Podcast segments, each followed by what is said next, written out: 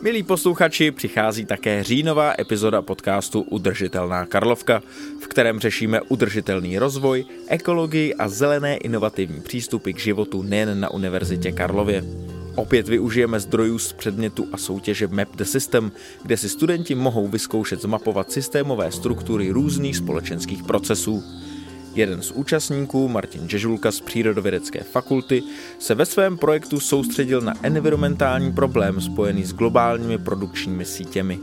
Povíme si, co tyto sítě v sobě zahrnují, jaké problémy generují a jaká jsou jejich možná řešení a východiska.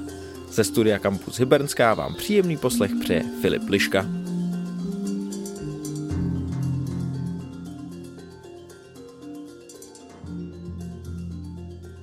Martin Čežulka z Přírodovědecké fakulty a účastník soutěže Map the System. Ahoj Martine a vítej v Udržitelné Karlovce. Ahoj, ahoj Filipe, děkuji za pozvání. Ten tvůj projekt, o kterém se tady budeme bavit výhradně, no hlavně o tomhle projektu, nesl jméno Rozpor mezi globální tvorbou ekologické zátěže a jejími lokálními dopady. A my teďka tady spolu budeme to jméno rozebírat ze všech různých koutů a ze všech různých stran. Ale pojďme možná úplně na začátek, co tě vlastně motivovalo k tomu vybrat si tohle téma a jak to vzniklo. Já jsem se o předmětu nebo semináři Map the System dozvěděl víceméně náhodou ale eh, nadchlo mě to, protože zaprvé to byla možnost eh, vyzkoušet si práci v týmu, který byl uh, interdisciplinární, protože se jednalo o předmět z celé Karlovy univerzity. A za druhé, protože jsem už končil studia v té době, tak mi přišlo jako fajn vyzkoušet si některé koncepty a teorie, i třeba mimo předměty, kde byly vyučovány. A seminář Map the System byl pro tuto, tuto zkoušku eh, dobrou příležitostí. Takže proto jsem, jsem, jsem si tento předmět zapsal a co mě ještě eh, osobně motivovalo, tak byla ta skutečnost, že zaprvé eh, ve novinách, tehdy jsem se dočítal o poptávce zemí globálního jihu po hm, ekologických reparacích, které by měly platit státy bohatého severu, protože, eh, jak z těchto zpráv vyplývalo, skutečně tyto státy, či spíše jejich obyvatelé se odstli ve válce eh, s vlastním životním prostředím a to neúplně jejich vinou. A já jsem právě chtěl eh, navrhnout změnu ehm, poněkud neskromně, ale mohl jsem si to tady dovolit na škole planetárního systému, respektive zkusit se v tom pocvičit, navrhnout něco, co by třeba eh, vyřešilo eh, nejen problém obyvatel těchto zemí, ale také třeba i problém eh, nás, obyvatel vyspělé Evropy, blahobytné Evropy, protože kolikrát jsem kolem sebe vnímal co si jako klimatický stres, to znamená zkušenost lidí, kteří na jednu stranu jsou nuceni poslouchat alarmistické zprávy, ať už z internetu nebo z ostatních médií, eh, ohledně stavu životního prostředí ve světě, ale na druhou stranu nemohou s, tímto, eh, s těmito jevy příliš mnoho udělat, protože jsou často uvězněni ve svých osobních eh, časoprostorových geografiích. To znamená, že i když se rozčiluji tady v Praze nad tím, co se děje ve světě, tak eh, někdy prostě není dost dobře možné vlastně nikdy eh, hnedka jít na opačný konec světa, eh, Jasný. tyto problémy řešit. Chápu. Ty jsi tady naznačil celou řadu mm, těch cest, kterými se lze vydat k tomu tvému tématu. Já bych se zastavil u toho osobního časoprostoru, mm-hmm. protože ty jsi absolvoval ze sociální geografie. Tak my jsme tady v tom podcastu udržitelnosti, tak jak obor sociální geografie vlastně rozumí udržitelnosti, jaké třeba perspektivy přináší. Zejména eh, v oblasti geografie města eh, zkoumá um, suburbanizaci a negativní jevy spojené s tímto um, roztroušeným um, prostorovým vzorcem osídlení a pokouší se navrhnout politiky nebo změny, uh, jak mohou politici přispět k tomu, aby uh, takzvaná sídelní kaše uh, v zázemí velkých měst nevznikala a lidé tudíž nebyli nuceni um, pro každou drobnost dojíždět auty. A Sídelní tak. kaše, samozřejmě, když člověk slyší tenhle ten pojem, tak se hned zastaví. Můžeš to třeba víc rozebrat, co přesně znamená ta sídelní kaše? Sídelní kaše eh, znamená, že bez nějakého ladu a skladu eh, vznikají v zázemí například Prahy nebo i Brna, jak říkal jeden náš pan přednášející, paneláky na Ležato. To znamená vlastně uprostřed polí Eh, rodinné domky nebo řadovky, které jsou odříznuté od jakýchkoliv služeb, vzdělávání, nákupních možností, zábavy, kultury a obyvatelé vlastně tam pouze přespávají, ale také to zároveň znamená, že jsou nuceni eh, dojíždět do nejbližší, často do Prahy, eh, za ehm, nakupováním nebo pořizováním drobností. A častokrát tyto, tyto domy mají velmi roztroušený Eh, vzorec, že eh, nezaujímají eh, takový ten typicky sevřený intravilán obcí, ale vlastně jsou roztroušeny po krajině a podílejí se na fragmentarizaci nebo na fragmentaci těch zelených ploch v zázemí hlavního města, což má i negativní environmentální dopady. Můžeme si nějaké jmenovat ty sídelní kaše, třeba tady kolem Prahy? vím, že v Pan profesor Sikora eh, na svých přednáškách zmiňoval řadu těchto obcí. Obvykle je to na území Prahy Východ, kolem Babic, eh, Kolovraty, tam vznikají, nebo vznikly hlavně teda v nutých letech eh, spoustu jenom, těchto sídel. To je jenom pro naše posluchače třeba z Babic, co by věděli, jo, že já jsem v babickým, sídelní to jsem nechtěl, ale, ale uh, má to takový tak, to možná to komický. milovníci snídaní, takže jo. si to užívají. A každopádně, eh, teď už trošku jsme odbíhali, ano. pojďme se vrátit k tomu tvému projektu, ale ještě bych hmm. to pořád nechal na té sociální geografii. Hmm. Protože já, když jsem četl ten popisek tvého projektu, tak tam si říkal, že vlastně využíváš nějakých specifických znalostí, které ti nabídl ten tvůj obor. Mm-hmm. To, to znamená vlastně podívat se na tu klimatickou krizi z pohledu geografie. A mluvíš tam vlastně o vztahu mezi jádrem a periferií. Tak eh, jak třeba tady tu teorii jaderných a periferních eh, oblastí si aplikoval na tu globální planetární klimatickou výzvu? Já jsem si byl nebo z novinových textů, z médií eh, je patrné, že jednání politiků eh, ohledně tohoto tématu globální klimatické krize se často míjí účinkem a končí eh, deklaratorními závěry, které třeba jsou vágní a často se ještě odkládají, když se zapotřebí jednat tady a teď. A ta hlavní chyba, která dle mého názoru spočívala, nebo která prostě se, která, nebo hlavní chybou bylo, že politici se snaží řešit eh, klimatickou krizi na úrovni států, ale eh, geografické myšlení nabízí pohled globální, to znamená, nabízí tady jakýsi model soudobé eh, ekonomické organizace, to znamená globální produkční sítě. A to je poměrně vitální teorie, velmi košatá teorie, nebo soubor teorií spíš, který reflektuje situaci vertikální dezintegrace eh, ekonomických vztahů v rámci eh, podniků. To znamená, že zatímco dřív třeba v Praze byla jedna velká kolbenka, kde se vyrábělo všecko od eh, prvodílu až, až po ty koncové produkty a sídlilo tam také vedoucí oddělení a design a všechno bylo v jedné lokaci na jednom místě, tak v současné době žijeme v situaci, kdy dochází k rozptylu eh, útvaru eh, toho výrobního procesu na, eh, do různých geografických regionů, lokalit a tyto úkony jsou často ještě subkontrahovány těmi, těmi managementy na různé prostředníky, na celou řadu různých firm, které tyto úkony v rámci výrobního řetězce plní smluvně. A aby vůbec vlastně my, my v geografii jsme hodně řešili mocenskou asymetrii v rámci těchto uh, řetězců nebo těchto sítí. To znamená, že závod, který se nacházel právě v periferním regionu, často produkoval velmi jednoduché komponenty, ovšem neměl uh, moc velkou autonomii v rámci toho řetězce nebo té sítě a Tudíž, jakmile se vyskytla možnost produkovat tento jednoduchý díl někde jinde, častokrát docházelo k uzavření tohoto závodu a k přesunu výroby někam jinam. Eh, poněkud větší autonomii už měl um, závod na semiperiferii, který se byl zaměřen na uh, složitější produkty a samozřejmě to vše fungovalo pod taktovkou um, koncepčního oddělení, které, které častokrát bylo usídleno v metropolích nebo v jádrových regionech, podobně jako design, podobně jako finanční operace, uh, které samozřejmě provází uh, management té, té celé sítě.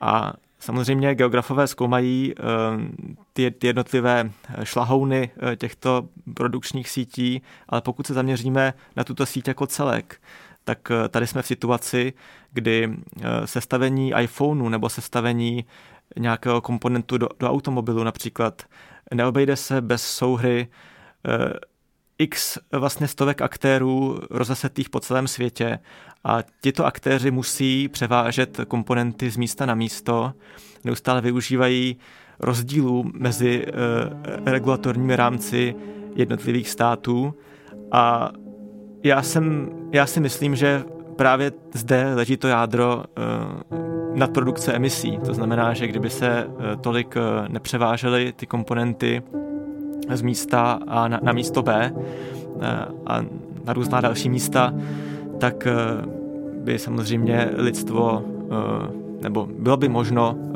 ty emise snížit. To znamená, že žijeme taky vlastně v krizi racionality. Těm průmyslníkům nebo ekonomickým aktérům připadá takový to model chování racionální, protože, protože samozřejmě ušetří. Ty série jsou tak velké produkční, že jakmile eh, cena na komponent je byť třeba o 2 eurocenty levnější oproti konkurenci, která se nachází blíže místu z finální spotřeby, tak eh, ta firma neváhá, nebo ten řetězec neváhá, třeba pokud se jedná o Nike, neváhá umístit eh, tu, tu hlavní, ten hlavní výrobní podnik tisíce kilometrů od místa finální spotřeby.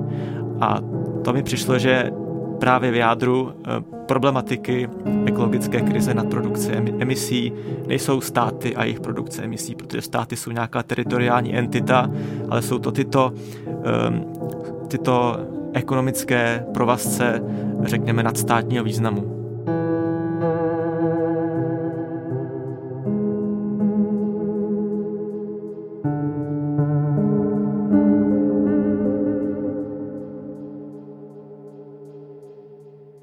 Já jsem rád, že tady zaznělo to sousloví uh, globální produkční sítě.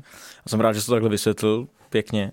Pojďme se možná víc zaměřit na to, jaké, kon- jsi mluvil o tom zvyšování emisí, ale pojďme nějaké konkrétní rizika nebo případně nějaké už regionální dopady na životní prostředí, které ty globální produkční sítě mm, generují.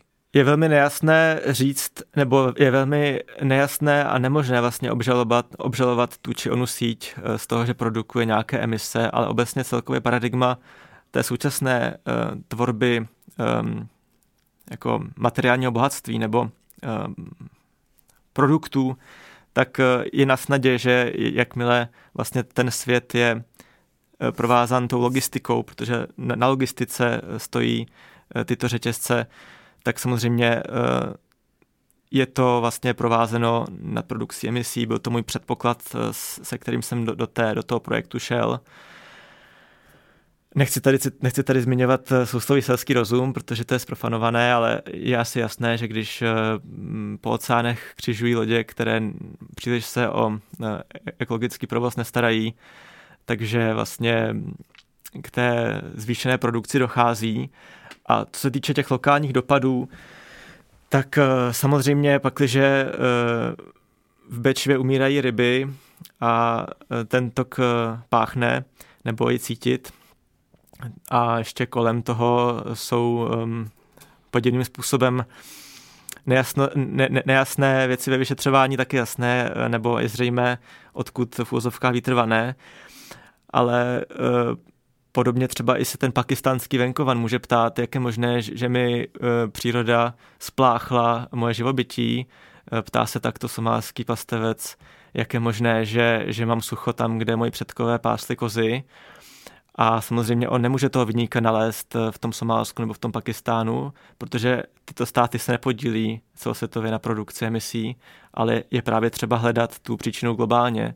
A tady si myslím, že, že ten soudobý ekonomický provoz, eh, jak je dneska ehm, narýsován a opět zdůraznuju, že ty sítě je to pouze akademický model, to znamená nedokonalý, tak, tak myslím si, že právě zde leží ten hlavní kořen toho problému. V tom projektu Map the System, a už jsme tady měli několik těch účastníků i předchozích dílech našeho podcastu, tak tam samozřejmě vždycky jde o to, jak jsi o tom mluvil, najít tu příčinu, popsat vlastně, eh, jak ty systémy, v tomhle případě sítě, fungují.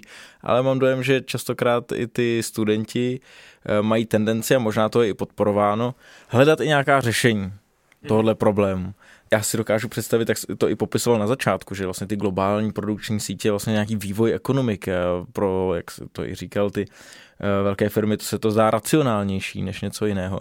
Tak eh, jak v tomhle hledat eh, nějaké řešení? Co upravit na těch globálních produkčních sítích, aby to fungovalo lépe? Geopolitické krize současné doby, ale třeba i pandemie covidu ukázala křehkost těchto sítí. To znamená, že mnohé z firm naopak v krizi přesouvají ty své klíčové závody blíže v místu finální, finální spotřeby, aby právě byly eh, těm finálním trhům na blízku a mohli zasáhnout v případě, že eh, nějaký konflikt tyto sítě potrhá.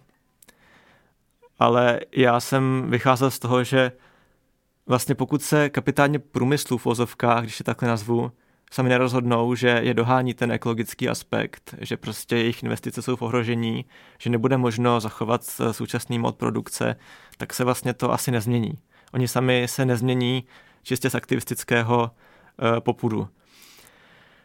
To, jak já jsem, nebo jak já jsem to psal v tom projektu, nebo jak to říct, co já jsem akcentoval v tom projektu jako takovou vedlejší linku, tak eh, byla zároveň i neschopnost politické třídy s tím címkoliv dělat, protože vlastně my si volíme politiky na národní úrovni a opět zde se dostáváme do fáze, že tito politici řeší problémy národních, eh, svých národních států a vlastně ta, ta, ten konsenzus na té nadnárodní úrovni je velmi slabý, přitom právě tam by bylo zapotřebí podniknout nějakou radikální akci. To znamená, že můj hlavní jaksi bod, jak, eh, protože mi šlo i o tu kompenzaci ekologické zátěže právě z jádra na periferii, byl eh, přesunout eh, spoluzodpovědnost na spotřebitele, protože spotřebitelé mají ve finále ve své moci rozhodnutí, zdali koupit nebo nekoupit to či ono. To znamená, že jsou to oni v těch obchodácích, kteří se dotýkají koncových článků těch eh, produkčních sítí. To znamená, že já jsem, to, to, co mě napadlo v tom projektu, bylo, aby zcela bez jakéhokoliv donucení, bez jakékoliv represe eh, bylo možno připlácet si za určité produkty, dejme tomu borůvky, které pocházejí z Peru, by třeba nestály 60 korun, ale 70 korun, a ve spolupráci s malobchodem by probíhal transfer těchto prostředků do zeleného fondu, kam už teď státy e, dávají nějaké, nějaké prostředky na reparace, e, na ty klimatické reparace. A právě skrze, skrze tyto prostředky by eh, bylo docíleno nějaké kompenzace nebo přípravy těch, těch rozvojových zemí na změnu klimatu, které zejména na ně tvrdě doléhají protože eh, ačkoliv v Evropě se potýkáme s vlnami veder, dneska jsme se probudili do chladného rána, ale do, nedáv, do, do minulého týdne u nás bylo uh, v podstatě na, strašné vedro a Španělsko um, a Apeninský polostrov na tom byly ještě hůř po celé léto, tak uh, ani přes tyto vlny veder stále ta situace u nás není tak dramatická jako třeba v Indii nebo v té Africe, kde se o ty lidi uh, silné sociální státy nepostarají. Takže já jsem vlastně navrhoval v tom systému, v tom projektu Map the System určitý kompenzační mechanismus a snažil jsem se využít uh, soudobé geografické teorie k tomu, abych pojmenoval problém.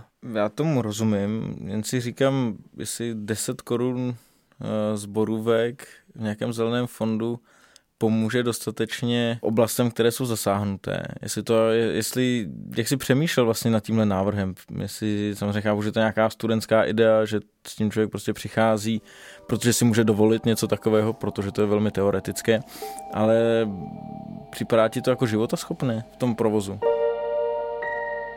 Již dnes funguje něco jako fair trade, to znamená, že lidé si připlácejí za produkty a tím vlastně podporují výrobce eh, v zemích, eh, kde se teda ty plodiny třeba pěstují, aby tam byly férovější pracovní podmínky.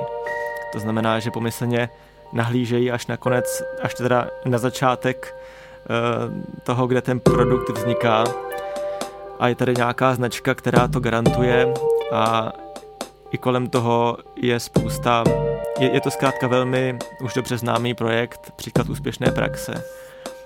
A domnívám se, že eh, pokud by, pokud by eh, i mal obchod eh, na tomto projektu spolupracoval, tím, že by třeba garantoval to, že ty peníze nebudou zpronevěřeny a i třeba sou, sou, současně působící neziskové organizace by mohly se na tomto podílet, tak si myslím, že to je velmi dobrá cesta, jak obejít politiky, kteří vlastně nejsou často ochotni, ne že schopni, ale ochotni eh, k těm krokům se odhodlat, protože častokrát eh, spíše než zájmy svých eh, voličů hájí zájmy biznisu, což je věc, která je běžná a asi i v demokratickém světě eh, našeho kalibru. Samozřejmě asi otázka politik od politika a, a o kom zrovna budeme mluvit, ale já bych se ještě vrátil teďka, už eh, se blížíme k závěru, já bych se vrátil k tomu Map the System, k tomu předmětu, eh, protože je to univerzitní projekt, v té době jsi byl ještě student, um, tak jaká je podle tebe role vzdělávání a toho vědeckého výzkumu třeba právě na univerzitě v podpoře uh, udržitelného rozvoje? Můžeš se k ně odpíchnout i od toho samotného předmětu, Map the System. Já bych řekl, že ekologie a řešení ekologické krize je multidisciplinární problém a spolupráce více lidí z různých koutů univerzity může eh, vyprodukovat nebo vytvořit eh, řešení nebo častokrát i pouze analýzu problému, která bude neotřelá, svěží a velmi platná. A odtud právě je jen krok k tomu, aby takovýto návrh byl doručen nějakému politikovi, který třeba bude hm, více dbát eh, současné situace, současných výzev a ten pak eh, bude moc řešit.